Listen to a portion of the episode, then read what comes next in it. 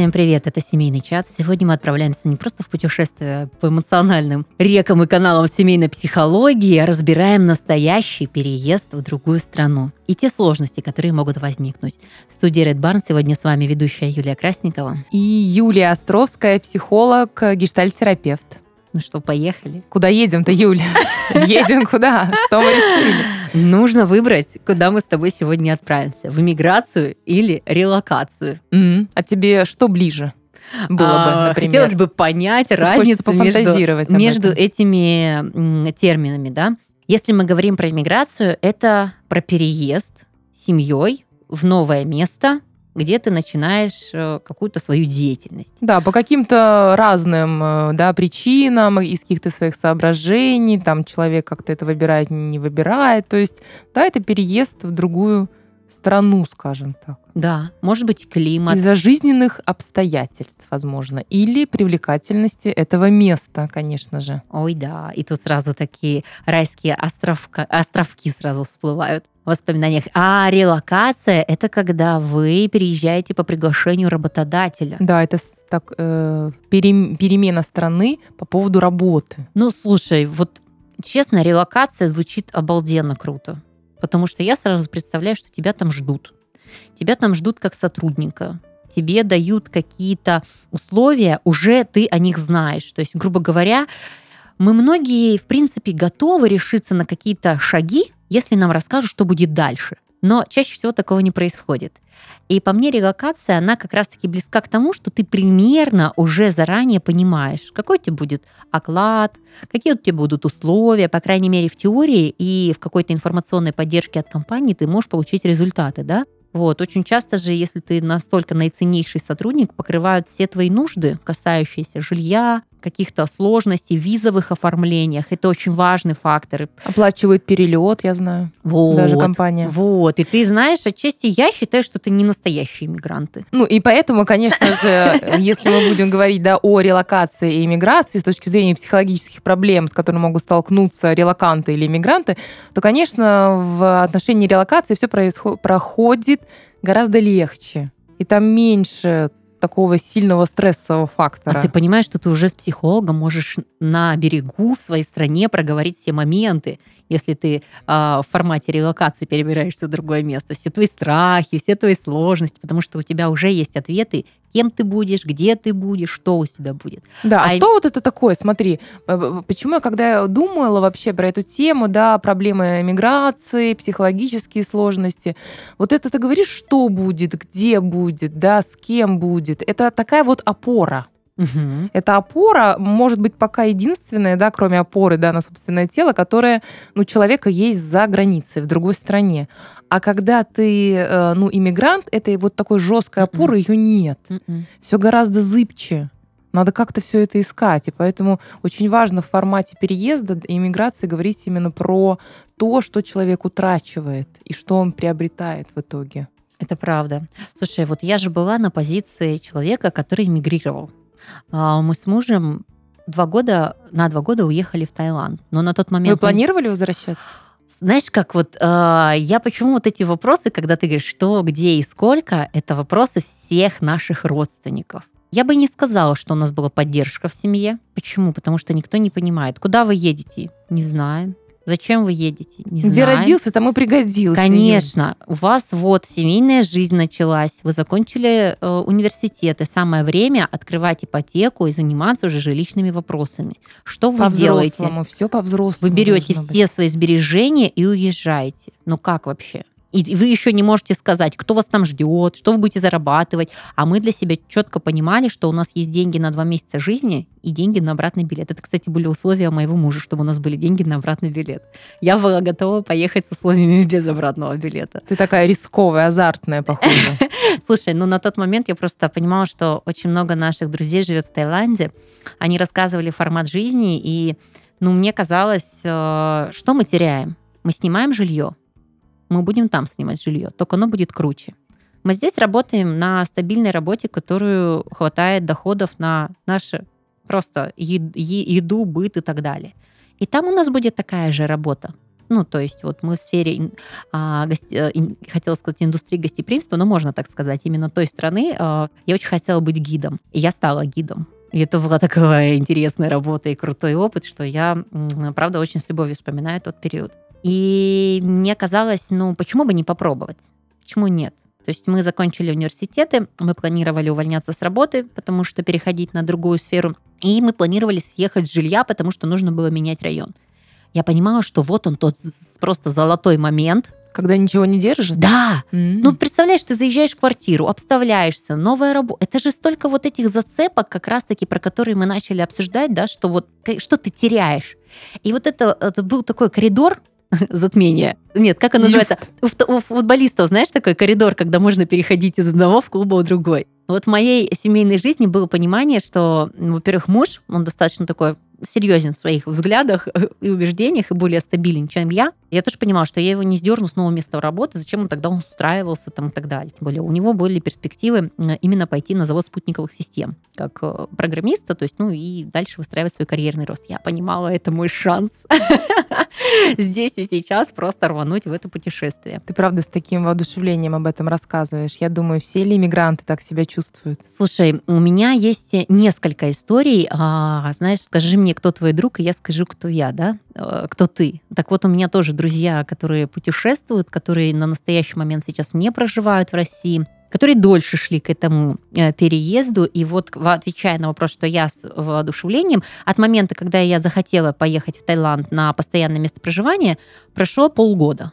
То есть за полгода хватило времени убедить мужа, э, скопить э, сумму. Это была небольшая, очень денежная сумма, а, с учетом того, что мы были студенты выпускных курсов и как бы работали, ну вот, на общее дело. И все подготовить к этому отъезду. А, мои же друзья, которые перебрались, они более основательно. Их желание зрело несколько лет, и потом на протяжении ну, нескольких месяцев шла очень плодотворная подготовка. Настолько, что мне казалось, если бы у нас так было так сложно, я бы, может, даже не решилась. Вообще не люблю долго. То есть делать. они такие основательные? Очень, очень. Настолько основательные, что они даже недвижимость продали, что вообще ничего не держалось здесь. Прям я понимала, что да, переезд глобальный. Вообще сложно говорить о планах. Я понимала, что... Я никому не говорила, что мы переезжаем. Просто едем в Таиланд. Просто едем. И все. Но хотя, конечно же, хотелось остаться. Навсегда? Знаешь, э, нам казалось, что это очень крутая локация. Вот почему люди выбирают да, переезд. Что не так? Все так, очень интересная работа, очень много друзей, нас все устраивало, круто жили, с мужем хорошие отношения. Хотелось нового, хотелось эмоций, хотелось впечатлений, хотелось путешествий. Просто когда ты находишься в другом месте, у тебя есть возможность не раз в год. А знаешь, вот как мы, э, находясь на территории Краснодарского края, у нас есть такая классная штука, когда мы можем там как минимум раз в месяц позволить себе выходные, съездить абсолютно в любой город на побережье, это как минимум, да, а может и чаще какие-то вылазки, благодаря тому, что мы настолько регионально находимся удобно со всеми вещами, что это ну, не вызывает сложных прям затрат. Вот там мне тоже казалось, уехав в Азию, и мы так и сделали, мы объездили очень много стран, которые там находятся, по визовым вопросам, по маленьким путешествиям, потому что э, перее... э, слетать в Сингапур это 3000 рублей на наши деньги туда-обратно, ну, как бы, мне кажется, поездка в Сингапур из России для среднестатистического человека это будет более глобальная, э, ну, такая вот э, осознанная поездка. И хотелось роста. Хотелось, чего-то хотелось, какой-то красоты.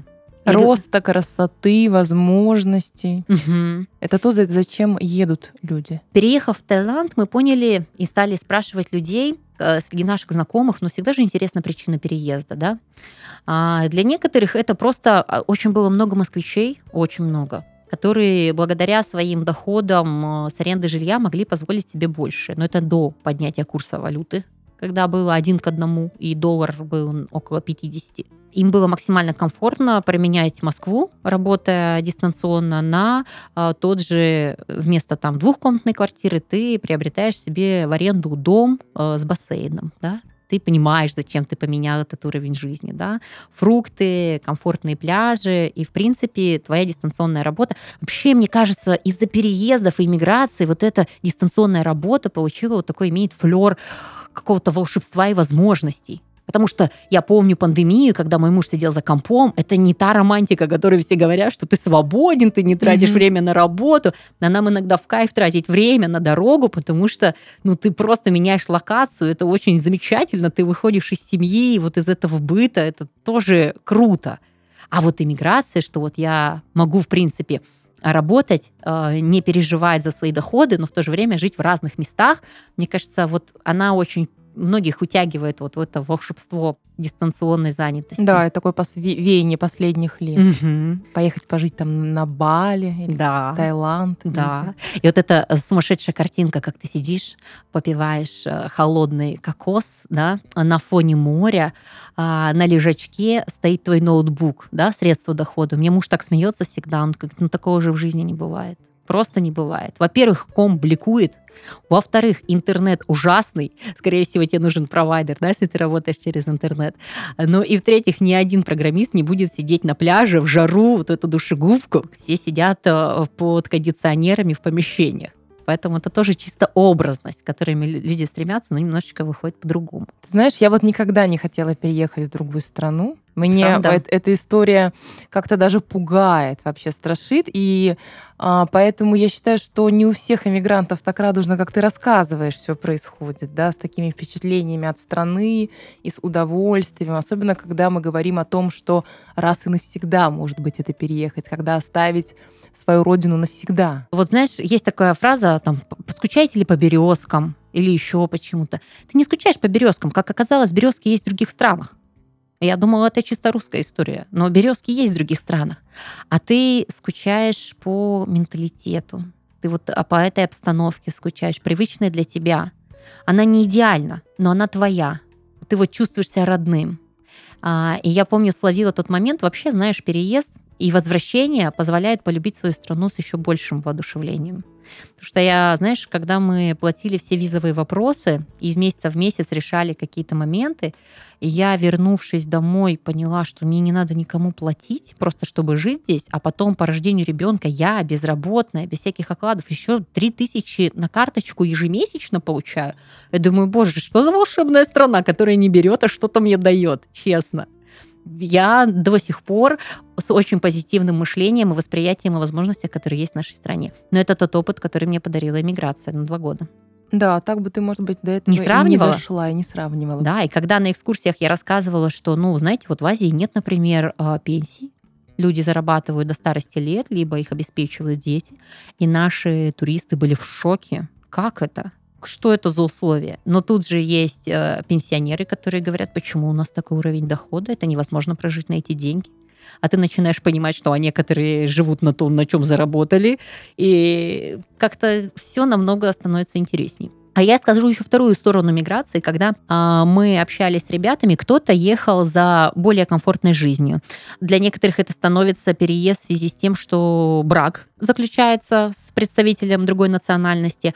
А еще в 2014 году мы встретились с очень большим количеством ребят, которые переехали с территории Украины которые по а, соображениям, что им нельзя оставаться в стране, вынужденно. И вот эти были эмоционально самые нестабильные люди очень тяжело, потому что они ехали не за теми эмоциями, не за ростом и развитием, а просто ехали, куда есть билеты. И в нашей э, жизни, в мире ты понимаешь, что бывают какие-то природные катаклизмы еще, которые тебя заставляют двигаться.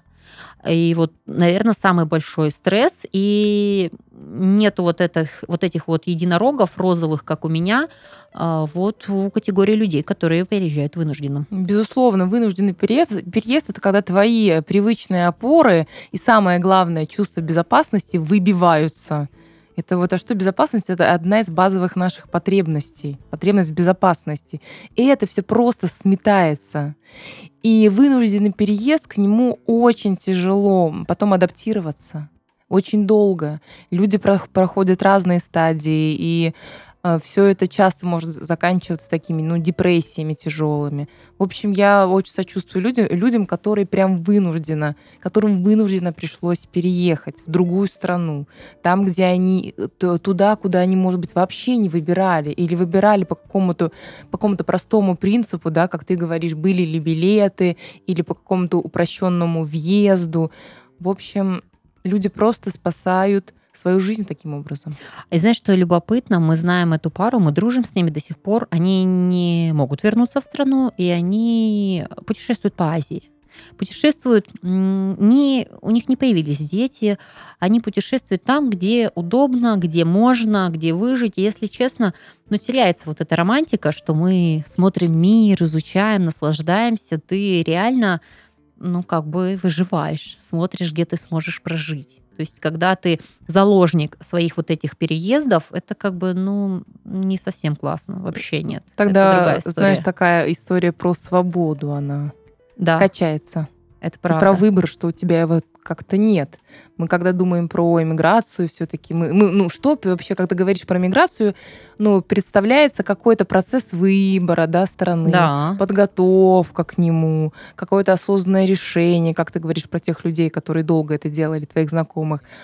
А здесь выбора нет, я не выбираю, я вынужден, опять-таки волей обстоятельств быть там, может быть, где мне и не хочется. Ну да, сложно отметить все краски, возможности и там с любовью воспринимать этот мир. Очень хочется озвучить в сегодняшнем выпуске стрессовые факторы при переезде семьи. Это вот как раз-таки, если не затрагивать вынужденные моменты, о чем э, можно нервничать. Для меня это понимание, ну, больше даже не для меня, а с точки зрения вот то, что, о чем переживал мой муж, это, конечно же, стабильность. Это вот доходы, это где, это как, это сколько. Вот это те вещи, которые, ну, если мужчина ведет эту семью и отвечает за нее, часто перекладываются на его плечи, очень сильно волнуют.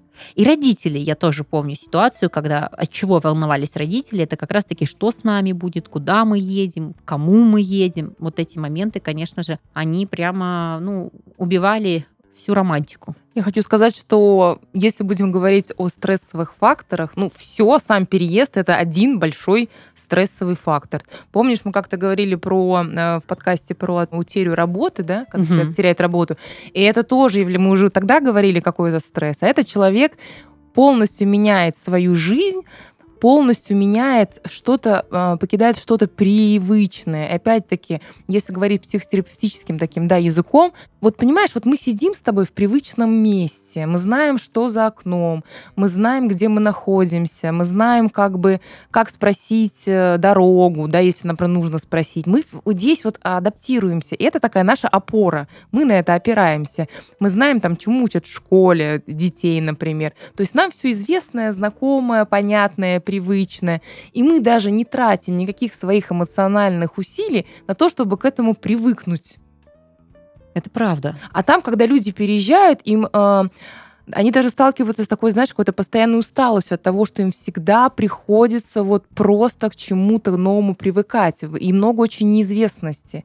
И очень много различных, может быть, сложностей. Опять-таки, как там какой-то медицинский э, сектор, как там школа. Вот, вот все-все-все, очень много вопросов ну, с которыми людям приходится сталкиваться, которые решать сразу. Кроме того, это такое одиночество, да, какая-то, может быть, изолированность. А тут были, ну, смотри, ну, даже кроме, я так думаю, рассуждаю, такая деловая, вообще молодец, что-то привычное. А друзья, а семья, а те любимые места, куда я ходил. То есть люди много что утрачивают, поэтому, конечно, уровень стресса у иммигрантов очень высокий. Слушай, я подтверждаю абсолютно твое слово, прям вот слово в слово все, что ты сейчас произнесла, потому что а, с момента переезда а, я говорила всегда, что это очень мощный семейный тимбилдинг, мощнейший. То есть, когда вы оба без работы, когда вы ночью ищете гостиницу, которую вы не знаете, где найти, когда начинаете общаться с местным населением, да, и в этот момент,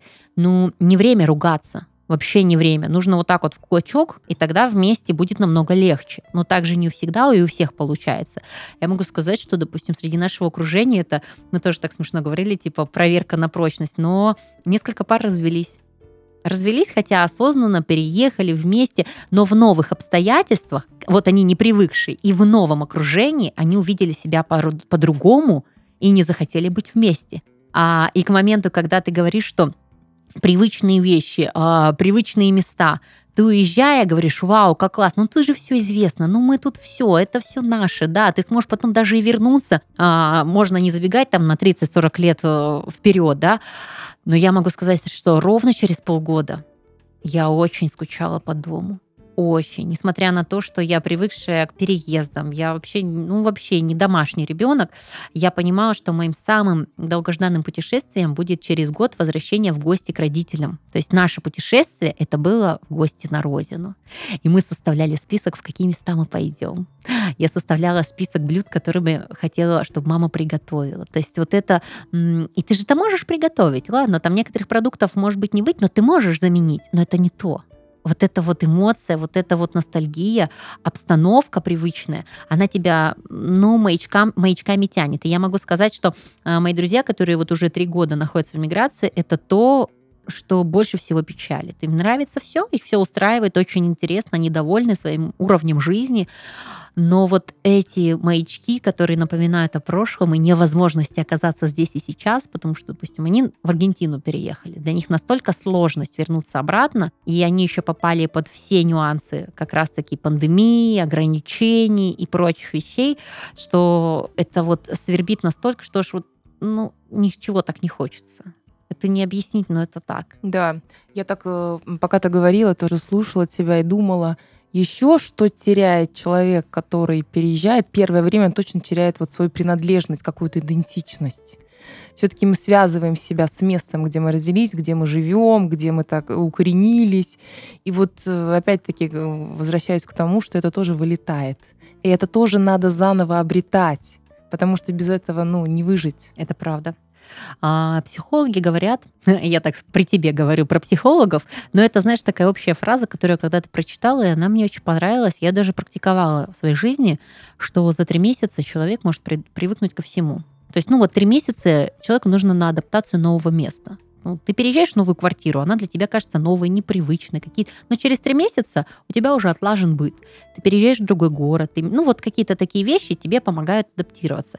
И я скажу, это правда. Через три месяца ты уже знаешь любимое место, у тебя проходят какие-то страхи того, чего ты, допустим, опасался изначально, каких-то мест, да, ты начинаешь уже знать, что ты выберешь в меню, ты понимаешь, какой у тебя будет список продуктов без вот этого сумасшедшего взгляда, а что, как, помогите сориентироваться, да. Но что любопытно, его человек э, такое интересное существо, что когда мы уехали, мы уже скучали по Таиланду, отчасти чуть-чуть так же, как по родине знаешь, вспоминали наши любимые места. И когда мы приезжаем туда уже просто как туристы, как отдыхать, э, мы вот как дураки не куда-то ездим в красивые места, потому что мы все успели уже объехать, а мы реально ездим там в наши любимые кафешечки, отметиться в тех местах, которые связаны с эмоциями. То есть для человека это настолько важно, что теряя, ты испытываешь, ну, не сказать, что это отрицательный стресс, но это стресс ты тоже перестраиваешься. Безусловно, это стресс, он бывает, как, кстати, также и положительным. Но я,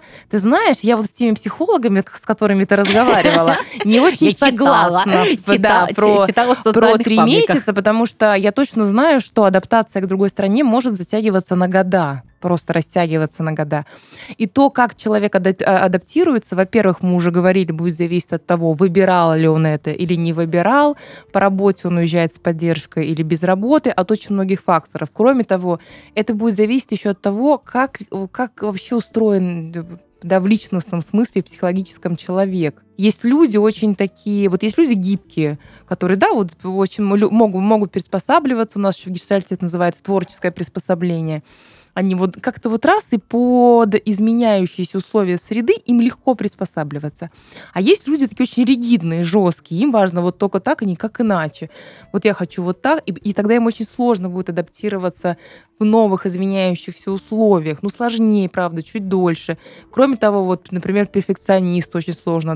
Это правда. Потому что они хотят, что вот они в первый день переезда, у них все идеально выстроено, дети в школу ходят, там, э, там, не знаю, собаку завели, работа есть, друзей нашли. То есть они и к, они ко всему, они вообще не дают себе спуску, даже к такому тяжелому происшествию, ну, сложному, да, как э, переезд, они тоже так будут относиться. Это правда. И к моменту вообще вот этого восприятия я понимаю, что, мне кажется, такой статистики нет, но если бы она была, мне кажется, она бы как раз-таки подтверждала тот фактор, что очень много переездов, таких долгосрочных, иногда даже прям до конца своих дней, люди выбирают далеко не в разрез э, противоположные места места по жизни, по ментальности. Потому что для русских людей та же Азия, но она настолько непривычна, она радует, она комфортна, но столько людей уезжает обратно, либо меняет локацию в другое место. Мало времени прошло, чтобы подытожить, но долгожителей, там вот, которых людей там живут там 20-30, почти нет. Опять же, если мы возьмем Европу, да, ближе, схожий менталитет, там больше шансов увидеть людей, которые перебрались, да, они что-то поменяли на знак плюс в своей жизни, да, и им достаточно комфортно. А вот эти в разрез в корне разные вещи, они прямо режут. Для меня было открытием, э, когда мы, побывав в Индии, узнали, что люди действительно туда переезжают на ПМЖ, то есть, ну, на, в эмиграцию. Угу. То есть как-то совсем тебя не вдохновило? Не ну, я просто понимала, что это, ну, настолько, наверное, люди, ищущие что-то, что, на что могут закрывать глаза, потому что Индия это вот... Это даже не, а, это вот не Таиланды, Бали и все остальное, где где-то там медлительность раздражает, где-то непунктуальность, там еще что-то выбешивает. Это вообще про другой мир, другое восприятие жизни э, со всех точек зрения, и начиная с банальных там гигиены и прочие вещи, что я понимаю, мне очень было интересно путешествовать, но мне кажется, это было первый и последний раз. Просто это было не Гуа побережье, это была центральная часть, где вот хотелось познакомиться с уровнем жизни, развития, всего остального. С колоритом. Абсолютно. Я была счастлива, что мы это сделали до появления детей. Потому что с детьми в такую страну, мне кажется, я бы не отправилась.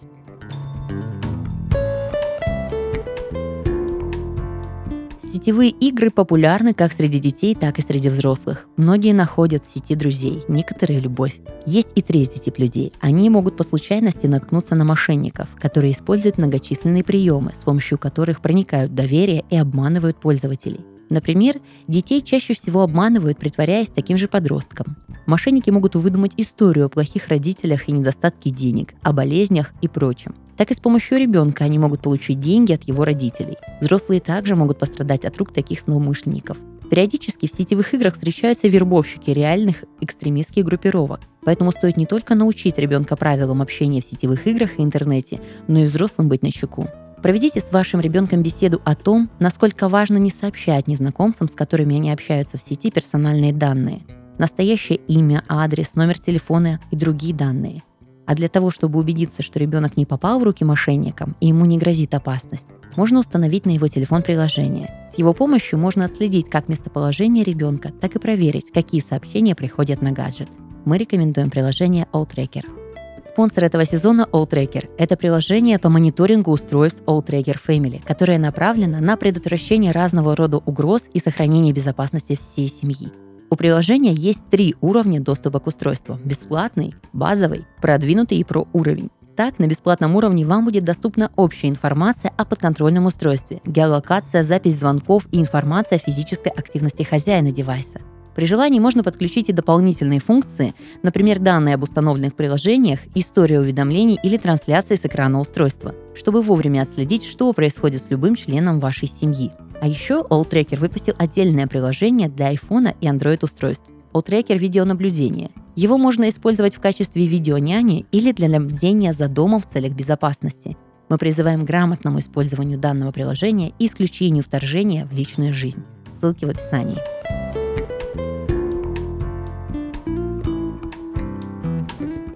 К чему я это говорила? Я говорила к тому, что есть э, типичные психологические проблемы, с которыми сталкиваются взрослые. Да? Вот мы разобрали моменты, э, что есть стресс непонимания, восприятия, есть э, стресс вообще от того, что ты меняешь свою среду, да, и тут важно, какой ты человек. Если ты вот как, Юль, ты упомянула, перфекционист, это, это, это просто жесть, это ад адский для тебя будет, потому что, ну, такой стресс, он должен быть оправдан. Вот, опять же, выбор э, классно, когда вы это делаете вместе, и круто, когда вы можете одновременно это завершить, когда поняли, что все. А некоторые же меняют и кардинально обрезают все мосты, да, то есть, которые сложно вернуться. Но в моменте э, здесь фигурируют и очень ключевым персонажем являются, конечно же, дети потому что у некоторых появляются дети в миграции, которые меняют свой уклад и формат жизни, и это становится сложнее, а некоторые уже переезжают с детьми.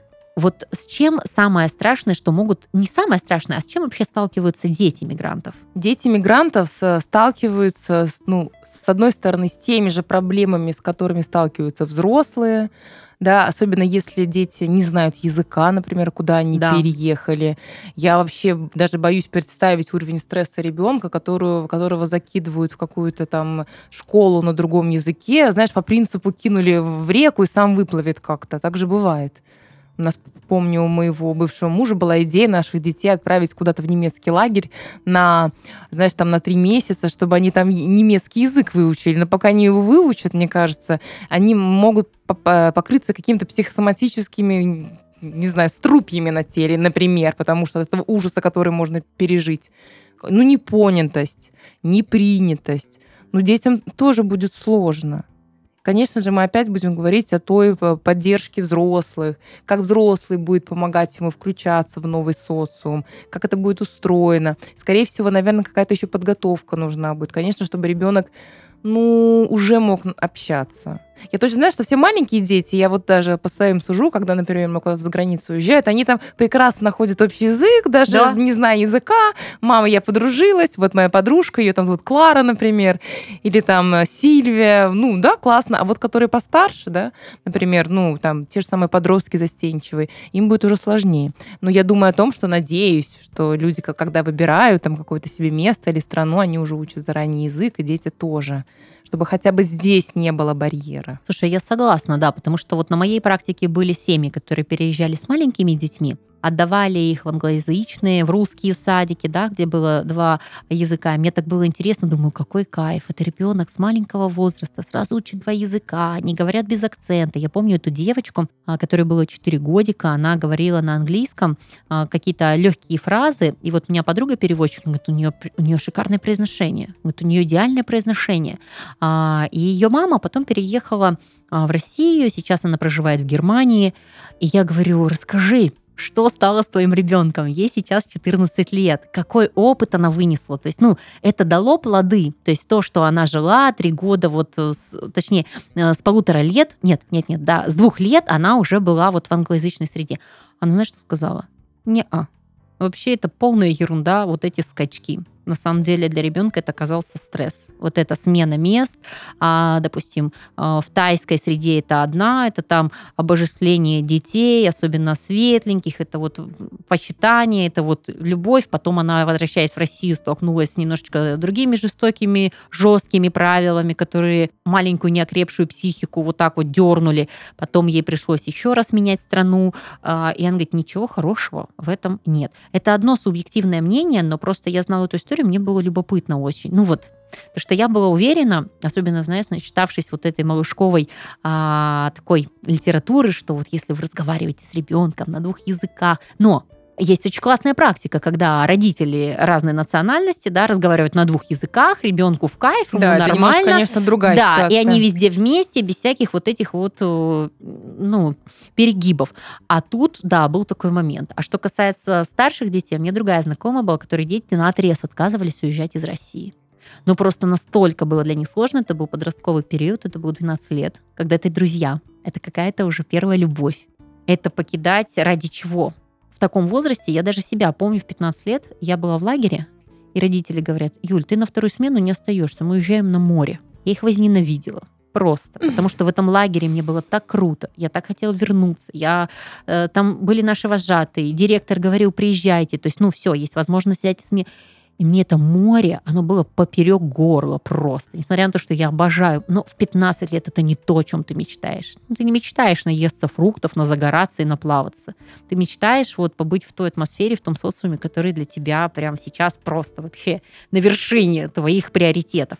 И у нее работа с психологом была очень глубокая, чтобы подготовить детей. И первое время, даже года два, это был очень сложный период очень, потому что это незнание, точнее, слабое знание языка. И вот это удивительно, Юль. Мне кажется, вы сделали правильный шаг. Знаешь, когда вы на равных, все такие еле-еле говорят, это одно правило. Вы все одинаковые. Угу. Но мы же что хотим? Мы же хотим, поместите нас, пожалуйста, в профессиональную среду, да? Но ты там, получается, правда, как изгой. Потому что, вот, допустим, были истории, когда их учили нехорошим словам ну, типа, скажи про себя то-то, то-то, да, М. и смех, вот это вот, и ради шутки, М, ну, ты как же не... грустно. Ну, а слушай, у нас же то же самое происходит. Я видела на практике, когда э, в наши лагеря, где я, вот, я, допустим, вожатой работала, приезжали иностранцы, и охотно дети старших отрядов там, скажи там, я дурак, там еще всякие такие Ха-ха-ха, фразы, да. как Да, да, да, да, да. А, как бы это забавляет, не с негативом, что ты хочешь, но ам, когда ты ребенок, ты испытываешь другие эмоции, когда все хохочут, да, в обществе над тобой. И вот тут было, да, тут было сложно.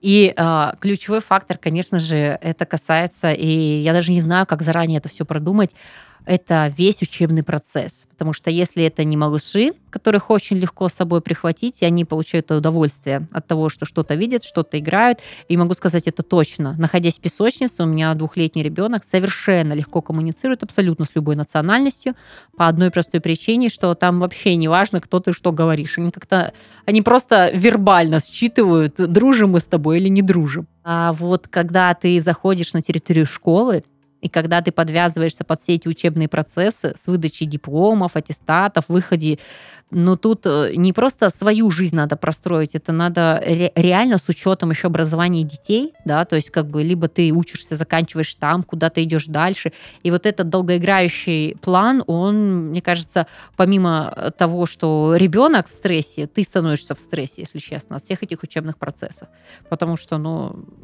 ну, это прям жесть. Новые форматы, новые рамки и все остальное. Потом еще может быть очень много разочарования в том, как все это происходит. Конечно, да. Это одно дело в теории, на картинке, еще что-то. Потом у тебя могут меняться планы, и э, дети, и ты уже из-за детей начинаешь менять свои планы. Это настолько взаимосвязано. Короче, чем больше у вас, тем больше стрессовых факторов, которые вы испытываете.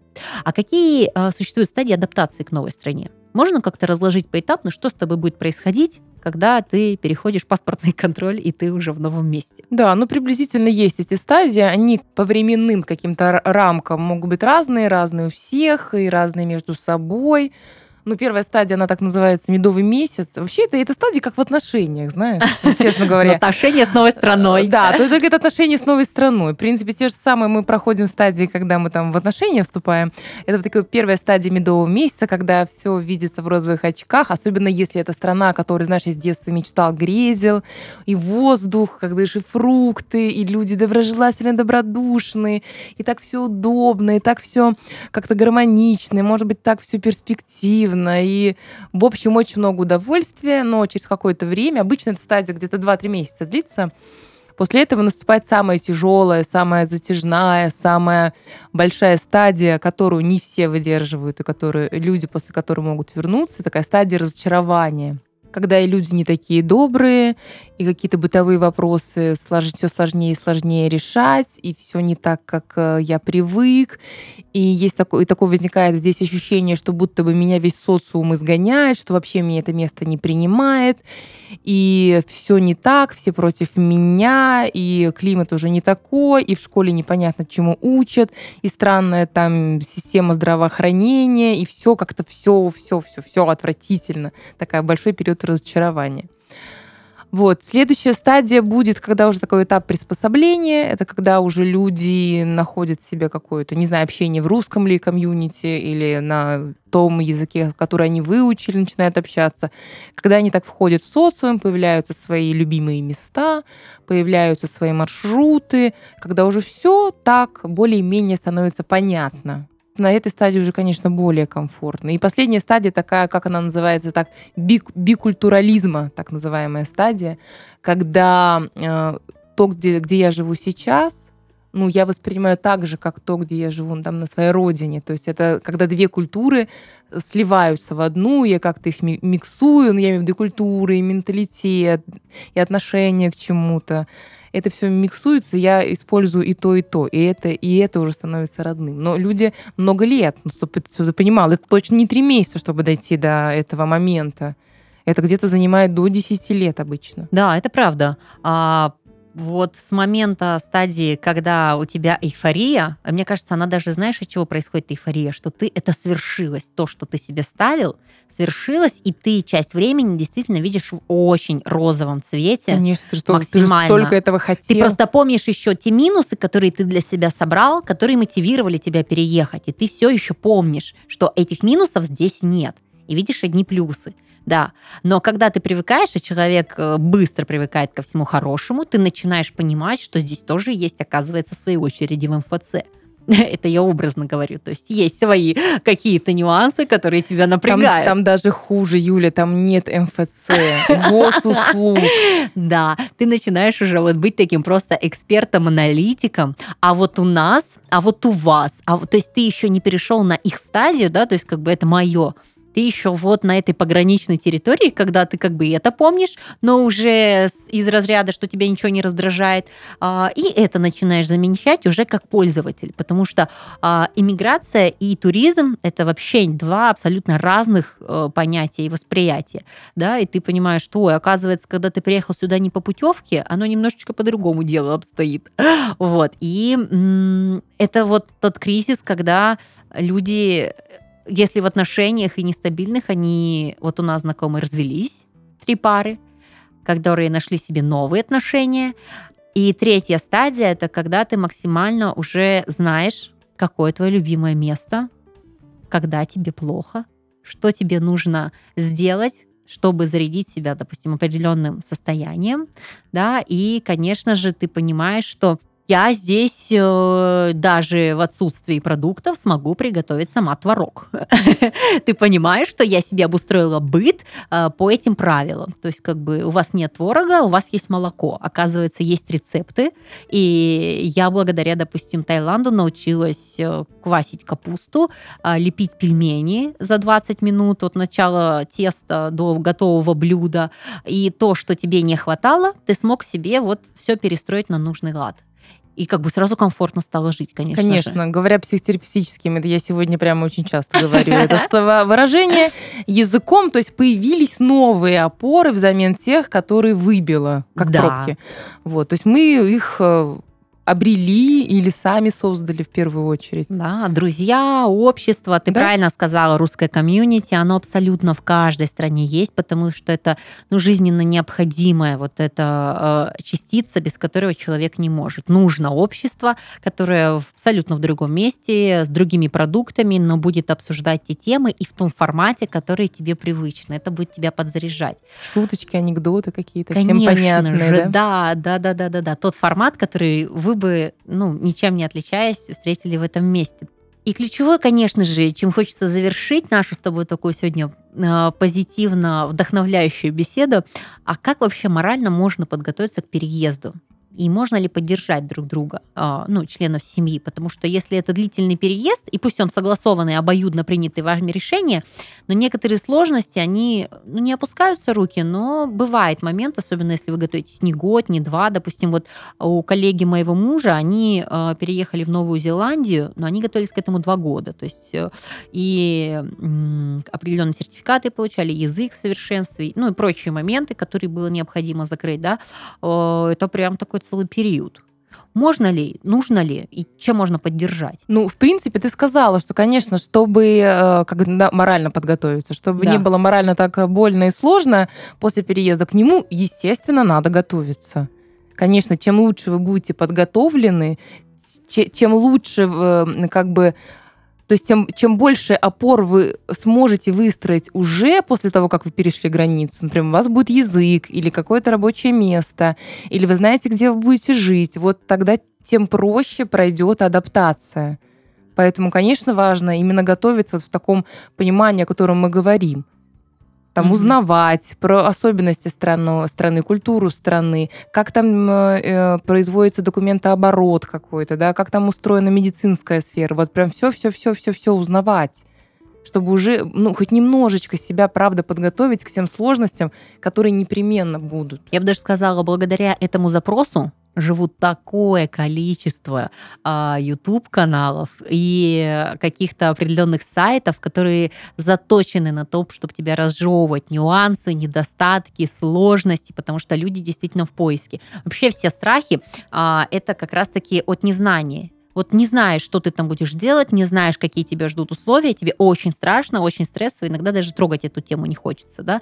Но вот эта э, миграция и в таком большом количестве, она же связана как раз-таки с доступом к информации когда нам рассказывают, а сколько стоит хлеб, а сколько стоит мясо, а как я сделал, а как ты такой, о, прикольно, у него интересные шаги, понятные, я, может, тоже так смогу. Да, да? к этому можно как-то приспо... ну, не то, что приспособиться, а примериться. Да, Готов да. ли я на это, смогу Если ли я? Ты такой начинаешь, знаешь, сравнивать, а у меня это есть, а у меня это есть, а это есть, то есть а это я смогу сделать финансово, там, да, а, и с точки зрения там какой-то квалификации своей, м, потому что очень много в чатах, я просто сидела на этих форумах, судорожно по, по, не знаю, поглощая информацию ну, со всех разделов, несмотря на то, что у меня там близкая подруга жила, которая мне рассказывала очень много информации, как раз-таки из разряда, э, куда идти, какие паблики, ты заранее начинаешь подписываться на каналы, ты заранее мониторишь, какие есть вакансии, то есть ты уже понимаешь, что тебя ждет, на что ты можешь откликнуться и как бы, ну, какие есть пути решения, это правда. Слушай, Юль, э, ты в начале подкаста сказала, что ты никогда не хотела переехать. Никогда не хотела И никогда не захочешь переехать. Я не знаю, что со мной будет там через год. Может быть, я так поменяю, что захочу. Ты знаешь, нет, я вот не хочу переехать. Вот пока ни разу в жизни у меня не было такого желания, чтобы куда-то переехать. Я хочу, правда, больше путешествовать и использовать разные страны с этой точки зрения. То есть юзать их как а, путешественник, но не как а, житель, например, той или иной страны. А я в конце выпуска хочу открыть э, свой не секрет, но такую маленькую откровенность, почему все-таки мы уехали. Потому что мы поняли, что мы хотим приезжать на отдых. Мы хотим там отдыхать. Мы не хотим жить в райских условиях. Я помню каждого туриста, который завистью тебя провожал, и говорю, вау, как круто, мы 11 дней закончились, я возвращаюсь в серую Москву, а, и ты возвращаешься к себе домой, типа, ну окей, ну как бы ты не понимаешь этих эмоций, потому что со временем, помимо комфорта, а, ты понимаешь, что это та же рутина, это та же работа. Я могу сказать, что у меня в календарике стояла памятка, чтобы мы раз в неделю уезжали до моря шикарное побережье, которое летят люди со всего мира, а, находится, находилось в пяти минутах езды от нашего дома. Но даже раз в неделю нам было очень сложно туда выбраться, потому что вот этот быт, он тебя затягивает. Твои выходные тоже предназначены для время, уборки, а, шопинга, еще каких-то вещей. И ты не пользуешься всеми моментами, которые там присутствуют. И когда мы поняли, что ну, в достаточно молодом возрасте, нам было тогда по 23 года, нам хотелось еще развития, мы поняли, что в нашей стране намного больше можно успеть, динамичнее развиться – а это прекрасная, комфортная страна, она идеально подойдет, не знаю, в 50-60 лет поехать, когда ты действительно можешь вот считывать все эти а, прекрасные моменты вот э, это, этого, знаете, а, природного шикарного места и не запариваться, когда тебе визу закрывать, детей куда отдавать, где рожать, и очень много сложностей, которые ну, в другой стране все равно будут для тебя чужими, и ты будешь для них чужой. Хотя наш опыт, он был прекрасен у нас очень много друзей, у нас очень хорошие знакомства, у нас очень хорошие зарплаты. Кстати, вернувшись из Таиланда, мы смогли купить себе квартиру. Поэтому помимо расширения границ, да, а расширения возможностей, новых знакомств и прочих вещей, э, мы смогли еще и материально улучшить свой статус. И вообще, как бы, конечно, переезд, он очень положительно а, отозвался ну, вот в нашей дальнейшей жизни. И когда мы с ребятами, с друзьями, знакомыми обсуждаем, и кто-то думает о переезде, я всегда за вот ты, если в состоянии, что я бы хотела, мне кажется, надо ехать. Ну, если ты чувствуешь потребность, едь. Потому что жизнь одна, испытать эмоции, а может быть, какой-то вот открыть для себя дверцу в своем самопознании, еще в каких-то вещах, помимо, может быть, каких-то карьерных возможностей, ну, почему нет? Ну, а если ты думаешь, что у меня здесь все плохо и надо менять на лучшее, вот мне кажется, тогда нет. Если тебе здесь плохо, то плохо найти можно везде. То есть как бы я за миграцию, которая со знаком плюс. Потому что когда ты едешь с негативом, очень можно найти себе больше негатива, нежели приобрести каких-то возможностей. Ну, как-то так. А я так в конце сейчас думаю о том, что все-таки про то, что я не хочу, про эти 50 лет, которые когда-то наступят, и я об этом задумаюсь, возможно, может, нет, что большой переезд — это как большая любовь, знаешь, для каких-то отчаянных смельчаков, гибких, рисковых, азартных людей, которые не боятся трудностей точно. Я им даже так завидую немножко в этом смысле. У меня была надежная опора тыл. Это мой муж. Мы такая одна команда, одна банда. Э, но это такая проверка. Проверка на отношения, на твои взгляды, на то, как ты видишь своего мужа, когда он без работы, а ты с работой. Это тоже испытание. И это точно про, да, про твое восприятие жизни насколько ты привязан к материальному, насколько ты привязан к определенным требованиям в этой жизни. Это правда все складывается и очень индивидуально. Но если хочется, надо пробовать. Жизнь одна. Цитатой э, известной певицы я заканчивать не буду, но выпуск мы наш завершаем. Это был семейный чат. Пока-пока.